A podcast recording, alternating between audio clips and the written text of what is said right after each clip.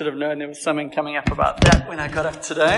I walked in from the parking lot and I was greeting people, and Tari looks at me and she goes, Wow. It wasn't like, Wow, I'm excited to see you. That's a beautiful shirt. It was like, Wow, you chose to wear that today. Cool, cool choice. So if you are new, this is the first time I've worn this shirt before. So I'm getting a little bit from the church. My name's Grant. I'm, I'm one of the pastors here. And I wanted to tell you a story about one of my friends, um, just to start. Some of you would have met Royce Nicholas before, or his wife Alison. She was with us on our church camp a couple of months ago. But Royce is someone I've known for like five or six years now.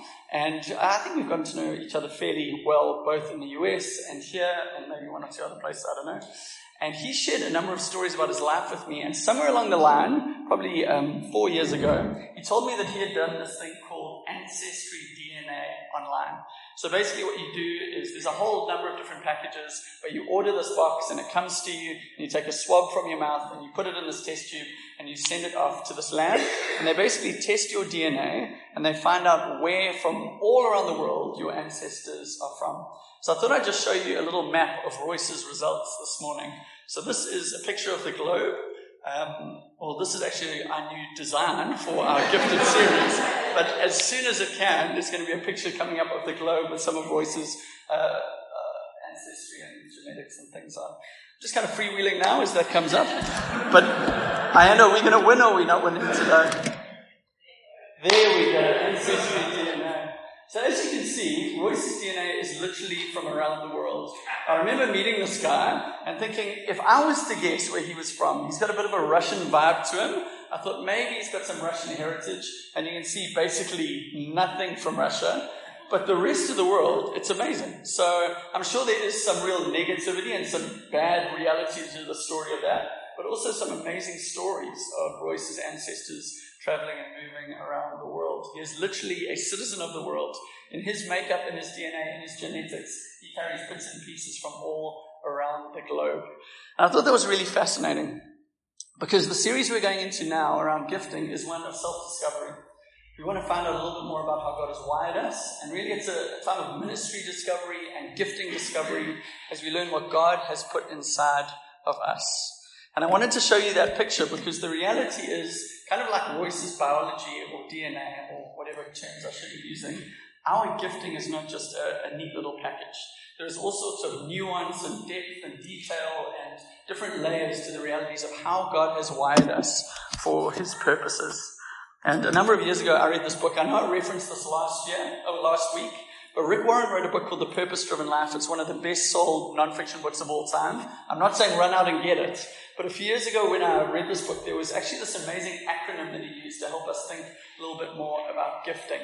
And now I think what I loved about this is sometimes what can happen when you come to a series like this is you go through the list of gifting, which we're going to do over the next couple of weeks, and you pick one or two gifts and you say, okay, that's me. I'm hospitality and speaking in tongues. Those are my gifts. Or I'm a little bit more pastoral and I'm creative. Or I don't know. I love to pray for the sick. Maybe I've got a gift of healing and I love to teach the scriptures. Those are my giftings. But really, we are so much more complicated than that. There's so much more to the package that God has put us in and how He wants to use us and what He wants to do through us. So Rick Warren put together this cheesy acronym, and it's cheesy so you know it's good. That is SHAPE. S-H-A-P-E to help us to think through the way God has gifted us and what He wants to use us for. So the first letter in that shape acronym is the letter S, it stands for spiritual gifts. And that is something we're going to look at today and over the next couple of weeks. And I'm hoping that as we kind of go through the scriptures and pray and reflect and discuss this in life groups, that you come to a bit of an understanding of how God has gifted you. The second thing is our heart. The H is for heart. And this is really a burden that God has put on our hearts for a need that we see in the world. Another writer calls it a holy discontent. And maybe if you're like, okay, I'm not sure what you mean or what that would be for me. Well, this is probably when you see this thing, you think, why is no one doing anything about that? Like, this needs to be taken care of. Something needs to be done about that. And the reality is, God has given us these specific burdens so that the church does the ministry of Jesus in the city that they're in. But what can often happen is this burden or this heart that God gives us often divides us in the church rather than bringing us together, which is such a sad thing. And I know, like looking out at all of you guys today, that there are so many different burdens or, or things on your hearts to see God do or ministries to see happen. So I thought, for instance, justice, evangelism, discipling kids, the poor, prophecy, worship, and a bunch of other things that are strongly on your heart. And what would be so sad is if those burdens that God has given us are not used to strengthen the church and serve the city, but actually are used by Satan to divide us in the church. Because what can happen is we've got this heart for something, and we see the need, we get frustrated with other people because they don't see it too. Now, the last two weeks we've had Janita and Krista come up and talk about our kids' church. And, you know, they love the kids. Janita shared how passionately, like she was shaped by adults and people in the past teaching her when she was a kid, even though she wouldn't know what they look like today. You know, and she's got a burden to see our kids discipled and knowing Jesus and growing up. And what can happen is you get so frustrated with someone else. Like, don't you see the need of our kids? Don't you see the need that we've got to see them discipled and grow up to follow Jesus? Or it could be someone who's got a passion for worship. We had some people singing and like leading us in worship this morning so well. They could be like, don't you see how worthy God is of our praise? Like he's the best thing in the universe. How are we not praising Him more passionately? Why aren't we worshiping Him more? Why aren't we giving Him everything we've got? Because He is glorious and beautiful. You guys, you're wasting your time with all of these other things.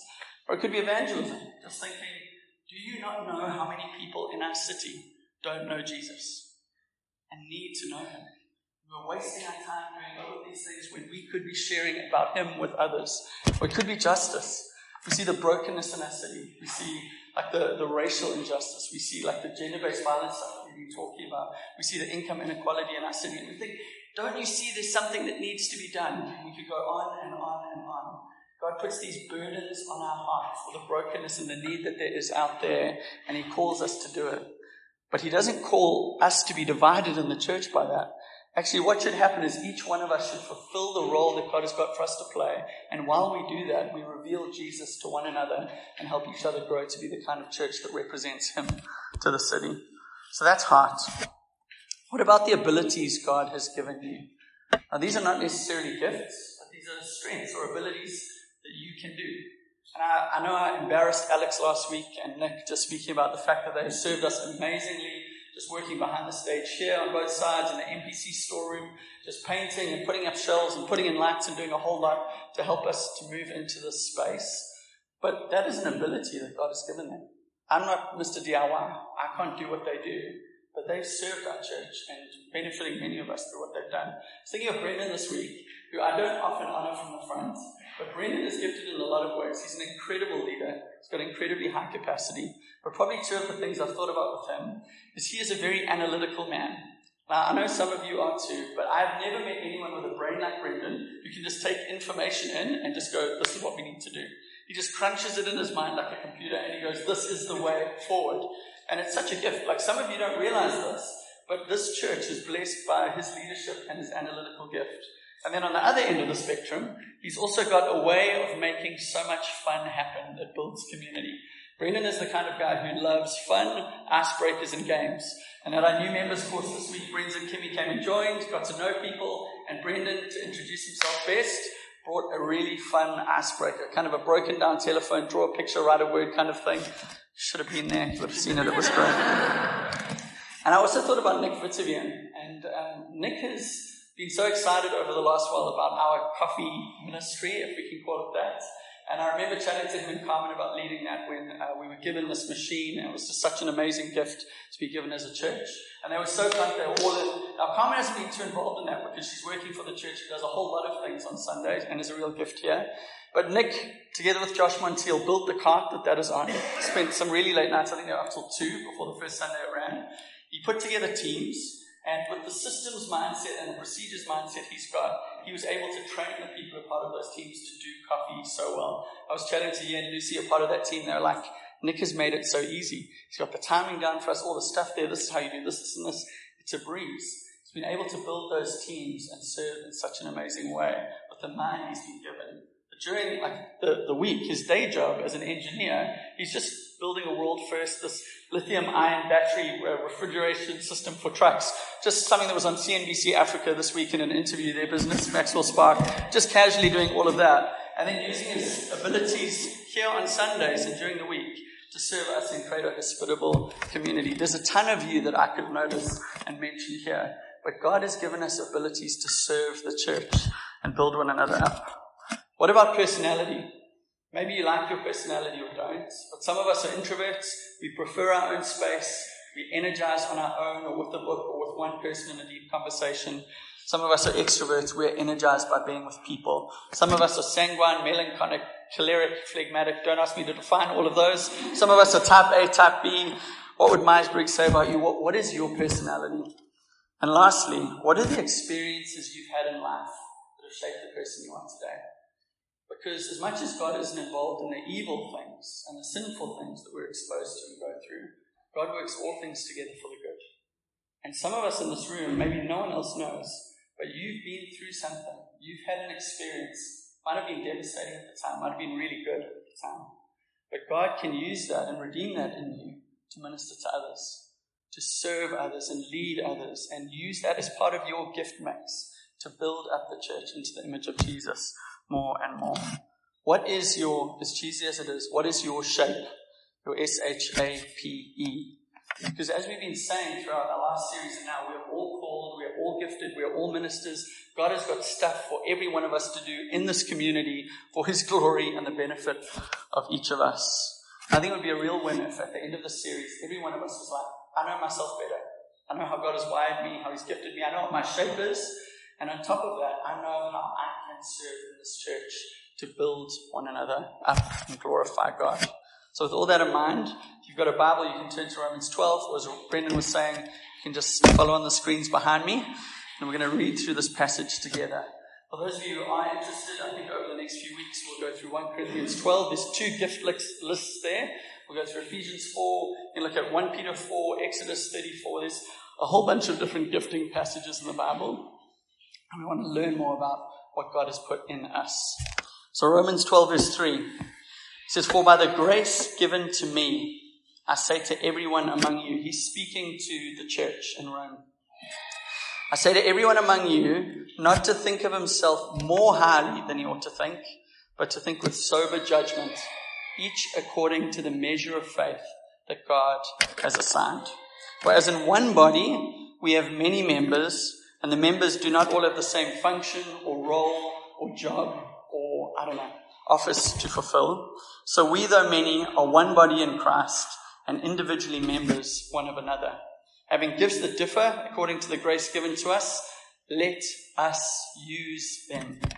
If prophecy in proportion to our faith, service in our serving, the one who teaches in his teaching, the one who exhorts, or that's kind of an old fashioned word for encourages, in his encouraging of people. The one who contributes, again, this is someone who's been financially blessed by God, someone who's wealthy. He's saying in their giving, in their generosity, the one who leads with zeal, and the one who does acts of mercy with cheerfulness. This passage is a celebration of diversity in the local church. That's what's going on. Paul is saying, How amazing is it that in a room like this of people, there are different graces, there are different people, there are different functions or roles, there are different gifts. All of us have been given things by God for the common good. That's what he's saying here. So he's celebrating that. He's not saying, look at this one gift. He's saying, we need them all. We need what you've got. And on top of that, he's saying, be yourself. Be yourself in the church. Because we need you to be you for the sake of us. We need you to be the person God has made you to be because you are a gift to the rest of us. To make this point in this passage, Paul uses three big ideas. He's going to speak in these six verses about how we see ourselves, about how we see the church, and about how we see our gifts. That's what we're going to look at this morning. Firstly, how we see ourselves. Verse 3 says, For by the grace given to me, I say to everyone among you, not to think of himself more highly than he ought to think, but to think with sober judgment, each according to the measure of faith that God has assigned. Now, he says that each one of us has been given a specific grace from God. And he speaks about his own first. He says, With the grace of God given to me, I say to you. Because Paul has been called by God to be an apostle. He's called, been called to teach and preach. He's been called to write some of the scriptures. He's been called to raise up leaders. He's been called to see churches started all around the Roman Empire. That is the grace that God has given to him. And he speaks with his grace to us about our graces. Because we should see what Paul's saying and think, okay, what is the grace that God has given to me? What is that thing about me that I can do easily that other people struggle with? Have you ever noticed that? Sometimes people are like, that is so amazing. You do that so well. And you're sitting there going, this whole thing? Like, this isn't a big deal. What is it that comes naturally to you or easily to you that you can do to serve others? Because that is a grace from God. That's the anointing of God in your own life. And I do just want to pause there for a second because I think the danger with this sermon and with this whole series is this is about doing for God. This is a series that is about using what God has given to build others up and glorify Him. And what can happen is we sit here and we go, okay, Brian, I heard you, Romans 12. What you're saying is we need to serve the church, be a good person, use our gifts, be productive, and do stuff for God. Then you'll be pleased with us and love us, and we can go to heaven one day. That's not what's going on in Romans 12. That's not what the series is about. This is not the message of Jesus. It is not about doing to earn. That is the opposite of the good news that we've been singing about today. Paul actually warns us about this here in verse 3.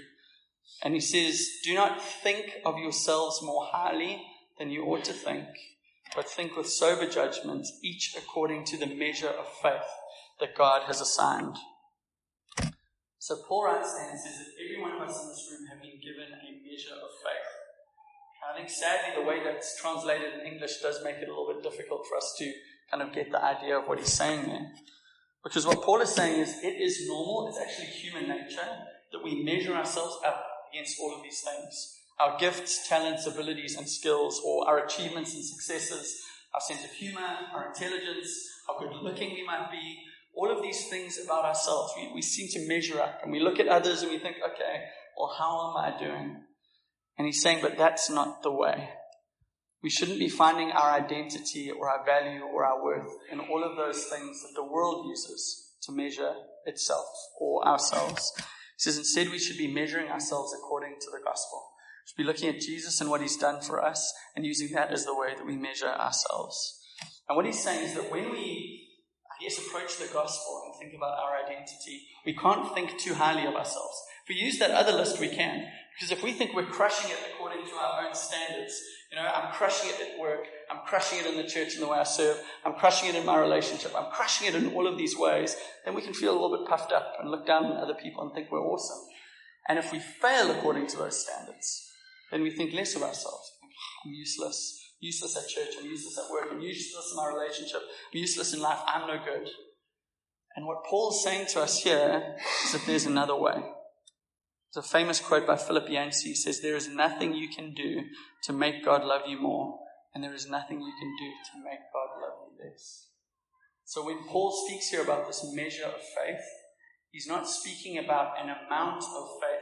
Like each of us in this room have got different amounts of faith given to us by God. He's speaking more about an instrument we use to measure faith. So as I'm an expert um, when it comes to eating and baking, I'll give you a little illustration from that. I had some really good gluten-free cornbread made by someone yesterday. It was very good. But the idea here is not an amount like an amount of flour or an amount of nuts or an amount of raisins or whatever would go into something. It's more like the measurement you use to look at that. How do you measure what you are putting in? And here what Paul is writing to us and saying is that actually all of us have been given saving faith or salvation by what Jesus has done for us. So that is how we are to measure ourselves. Not by what we do, but by what Jesus has done for us already on the cross. That is the measure that we use to find identity and value and worth in. It's not how much we do for God, it's how much God has done for us that we find our confidence in. The second thing he says is how do we see the church? Romans 12, verse 4 to 6 says, For as in one body we have many members, and the members do not all have the same function or role or job or tasks. So we, though many, are one body in Christ and individually members one of another, having gifts that differ according to the grace given to us. Let us use them. So we should reflect and say, what is the grace God has given me? What is the gift God has given me? And how do I use that in the church? Over the last few years, I've probably mentioned this, but I really enjoyed doing some of the different personality tests that are out there. I know some of you guys have done this too and found it really helpful. Uh, just maybe as a disclaimer for those of you who don't like these things or are a little bit skeptical of them or are anti them, these are just tools. These are not infallible or perfect. These are models that we can use to help us understand how God has wired us. But I know a whole bunch of people who've done these and found them so helpful, they've put them at the bottom of the email footer or they put them on their door so that as people enter their office, they actually know, okay, the way the person that I'm going into their office is wired is this way, so that will change the way I approach them. And then on top of that, I know some people in their Twitter or Instagram bios, they've got it in there, just want to brag about, I don't know, their Strengths Finders, Enneagram, Myers Briggs, all of these things. So two tests Shell and I have really enjoyed have been Strengths Finders and the Enneagram. And Strengths Finders makes you feel awesome about yourself. Because you do this test and it spits out these five things, or if you want to do the whole lot, 34 things that you are good at in order. And mine came out like this. The first was futurist which just sounds so cool. It sounds like I'm this visionary, just while you're all living in the present, I'm living in the future, you know, like dwelling there, seeing what's to come. Sounds amazing. The second was strategic, maybe less sexy than futurist, but very true of me. Belief means I'm very black and white. I've got strong opinions about things, which you may have noticed if you've been here for any amount of time. Fourthly, I'm a learner. I don't just love learning information, I love the process of understanding. And fifthly, and probably it sounds the worst, I'm a relator. Brendan is also wired this way, and so are about four people who are part of our starting point course at the moment. Got some hands going up over there. But basically, the guy who explained this to us said, Relators work this way. It's a great team building strength for you to have, Grant, because people will trust you really quickly, but you're going to take a longer time to trust them. Makes me sound awful. He says, Okay, is this you? If you're at a party or a bar or something, are you on the outskirts of the circle having a one on one with someone so you can connect with them and go deeper and build trust? I'm sitting there going, yep, that's me. That's the way I'm wired. But those first four things made me feel amazing about myself. That last thing, maybe not as much, even though it's kind of cool. But I left there going, this is kind of awesome that God has given me these strengths, you know? It's kind of amazing that He's wired me this way for the things that He's got for me to do. Like Psalm 133, I am fearfully and wonderfully made. God has knit me together in my mother's womb with these things to be the person He's called me to be. The Enneagram, on the other hand, just does the opposite it goes for the jugular. It, it, really does. It goes to your motive, the core kind of motivation behind what you do. So when I did this test, I came out as an Enneagram 1. I'm really letting you into my stuff today. But the description of this is ones are conscientious and ethical with a strong sense of right and wrong. They are teachers, crusaders, and advocates for change, always striving to improve things, but afraid of making a mistake. Well organized, orderly, and fastidious, they try to maintain high standards, but can slip into being critical and perfectionistic. They typically have problems with resentment and impatience. So strengths finders, I'm like, woo, I'm all five of those. That's me. I'm awesome. Enneagram, I'm looking at this going, yeah, uh-huh, yeah, that's me. Okay, yeah, let's get through this. And it was funny, I listened to a podcast on this while I was going through this, this Enneagram 1 being interviewed. And he said a big moment for him was this defining characteristic of Enneagram ones is they've got this inner critic in their head, kind of critiquing everything they do. And he's talking about this epiphany moment he had where he realized that not everyone was like that. That it was just some people who've got this inner critic kind of throbbing in their head as they do things. So I went home to Shell and I said, Shell, I've got this inner critic in my head that critiques me about things, but you've got that too, hey? And she goes, Nope. She's wired completely different to me. I'm like, well, what goes on through your head? She's like, just kind of peaceful, happy music playing in the background. And I laughed at this because God has wired us all so differently. The, the Enneagram has helped me to see how I need to apply the gospel to my own heart. You see, I'm driven on being a good person and being perfect and getting things right and not making mistakes in this critical voice. And I need to daily preach the gospel to myself that God loves me whether I fail or not. God loves me whether I do well or perfectly or succeed or whether I fail or don't do well. I need to remind myself that my trust, my hope is in what Jesus has done for me, not what I can do for God. And I know each of you are wired differently, and we all need to learn how to apply the gospel to our own stuff. The other thing that these tests have helped me is to actually have greater empathy and compassion for other people. Because as I've kind of looked at these things and seen some of my strengths and some of my weaknesses, I realize everyone is wired differently with strengths and weaknesses. And just because someone is weak in an area that I am strong in doesn't mean that I should look down on them. God has wired them that way for a purpose. In the church, we see that there is a unity in diversity. There is uniqueness and differences, and at the same time, there's like this oneness and togetherness that God has got for us in the church. And it's beautiful. There's a beautiful picture of what God is like here inside the church. Your gifts or your shape are the grace God has given you to serve Him and to serve others in the church. So Paul says to us, don't think more highly of yourself than you should. Because that's so possible, like possible. Maybe even some of us in the church right now need to realize that we're, we're thinking highly of ourselves because of a strength of ours and all of these things have been given to us freely by God. We haven't earned them, we haven't deserved them, we haven't done anything to get them. God has just freely said, Here they are. But the other thing is, we shouldn't think more lowly of ourselves because of our gifts. And I think that's my fear is that some of us in the church today are looking at our gifts or strengths or lack thereof and going, oh, I can't do this, man. You don't know, like my personality, my gifts, my experiences, I've got nothing to bring and we look at ourselves lowly, not thinking we do, when God says, You have a grace from God that this church community needs. We shouldn't live with gift comparison and gift envy holding us back from serving and ministering to others. Because the reality is, some of us have got rare, different, unique gifts that we're not seeing in anyone else that need to be used because God has put you in this place at the time to bring that to us. Please bring what you've got. Please trust God with your unique gift mix. Because God knows everything. He's wiser than any of us. And if we knew everything He knew, then we would want the gifts that He has given us. The third and final big idea in this passage is what do we do with our gifts? And Paul writes from verse 6 to 8 and says, Having gifts that differ according to the grace given to us, let us use them. If prophecy in proportion to our faith, if service in our serving, the one who teaches in his teaching, the one who encourages in his encouragement, the one who contributes or gives in generosity, the one who leads with zeal, the one who does acts of mercy with cheerfulness.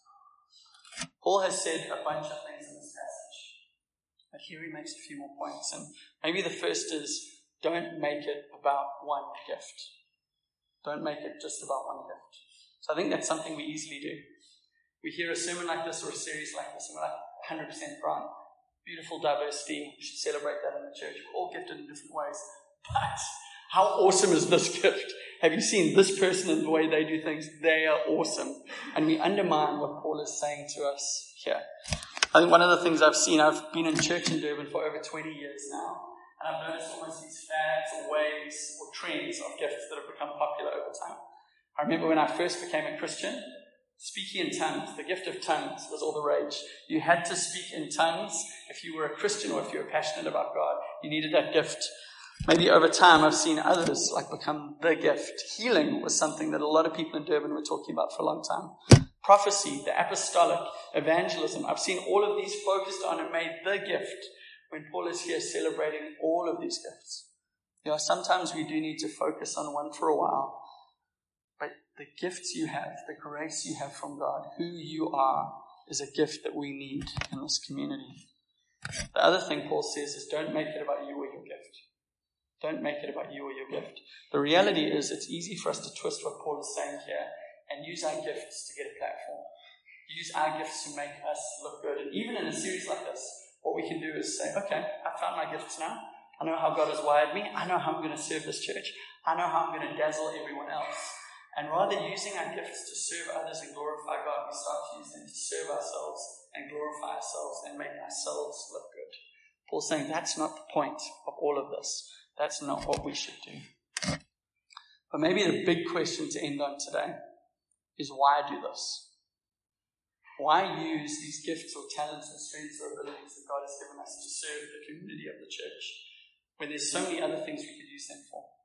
The reality is serving others, sacrificing when we could be comfortable, um, using our time and energy and gifts and talents and money, all of that for communities like this, definitely doesn't serve us, serves Him, but it doesn't necessarily give us the kind of life that we would want, or the kind of life we are wanting to build.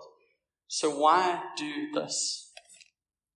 Paul says, in light of the gospel, this kind of living just makes sense.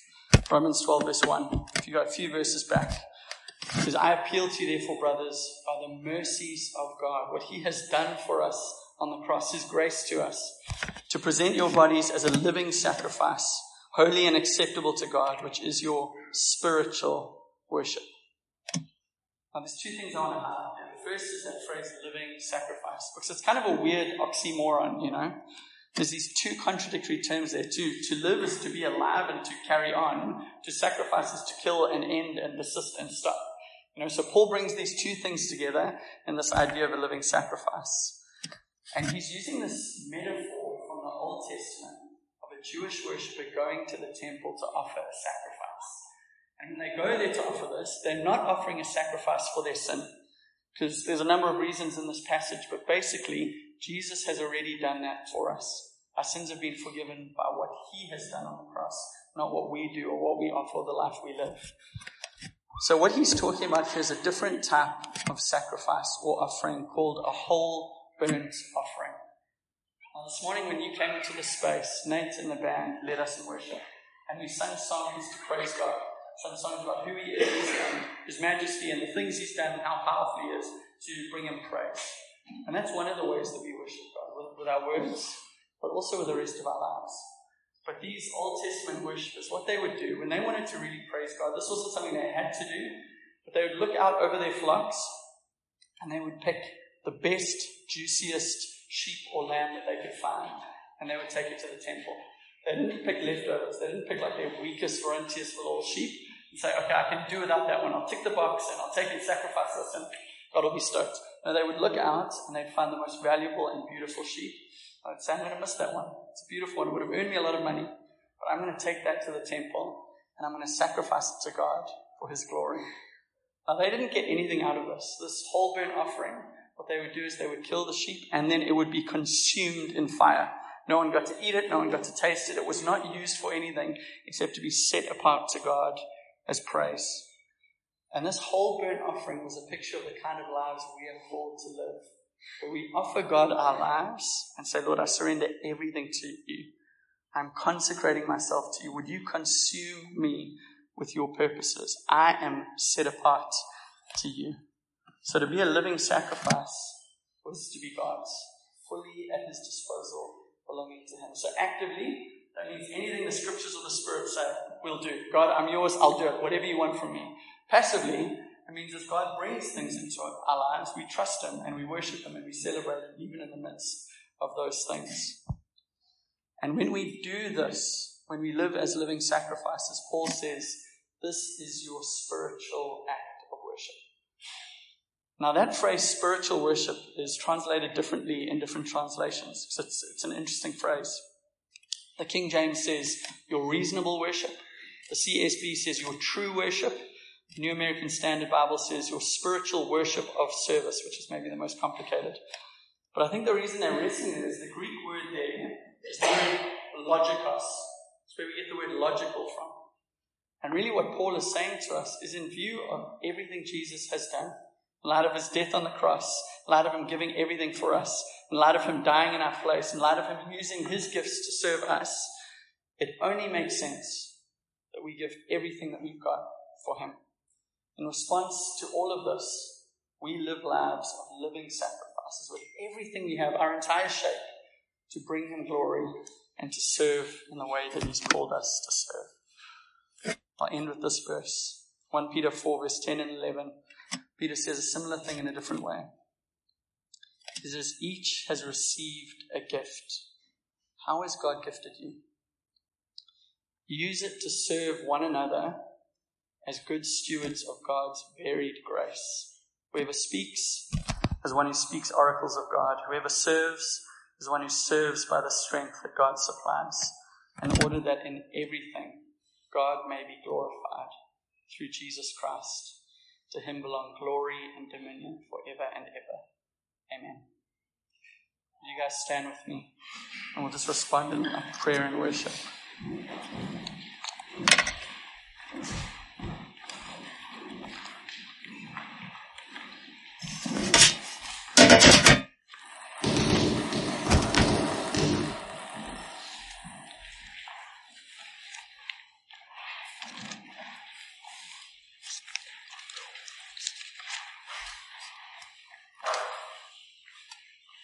Some of you might know this verse, but Colossians 3 verse 23 says, whatever you do, do it from the heart as something done for the Lord and not for people. This morning, my friend Rob Duford um, at Orlando North Church in Florida bought a pair of shoes. It's the first pair of shoes that Nike has ever done for a professional women's basketball player. And on the back of her professional shoes, she's got 323 written, referencing Colossians 3.23. Whatever you do, do it all for the Lord. And this morning, what he's doing is he's calling up one of the young ladies in the church who just loves Jesus and is serving him with her whole heart and giving her that pair of shoes almost to endorse the life she's living for him. I just think for each of us today, we want to use the one and only life we've got to make much of him. So I would just love us to pray and respond.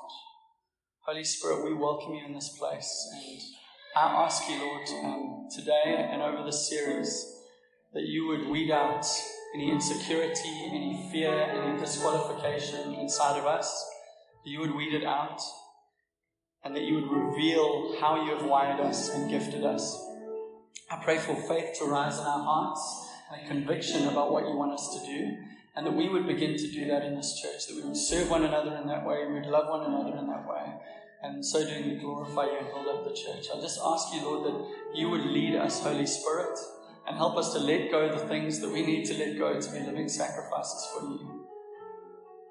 We pray, Lord, for us to be finely tuned like worship and ministry machines. So would you empower us for your glory, we pray. In Jesus' name.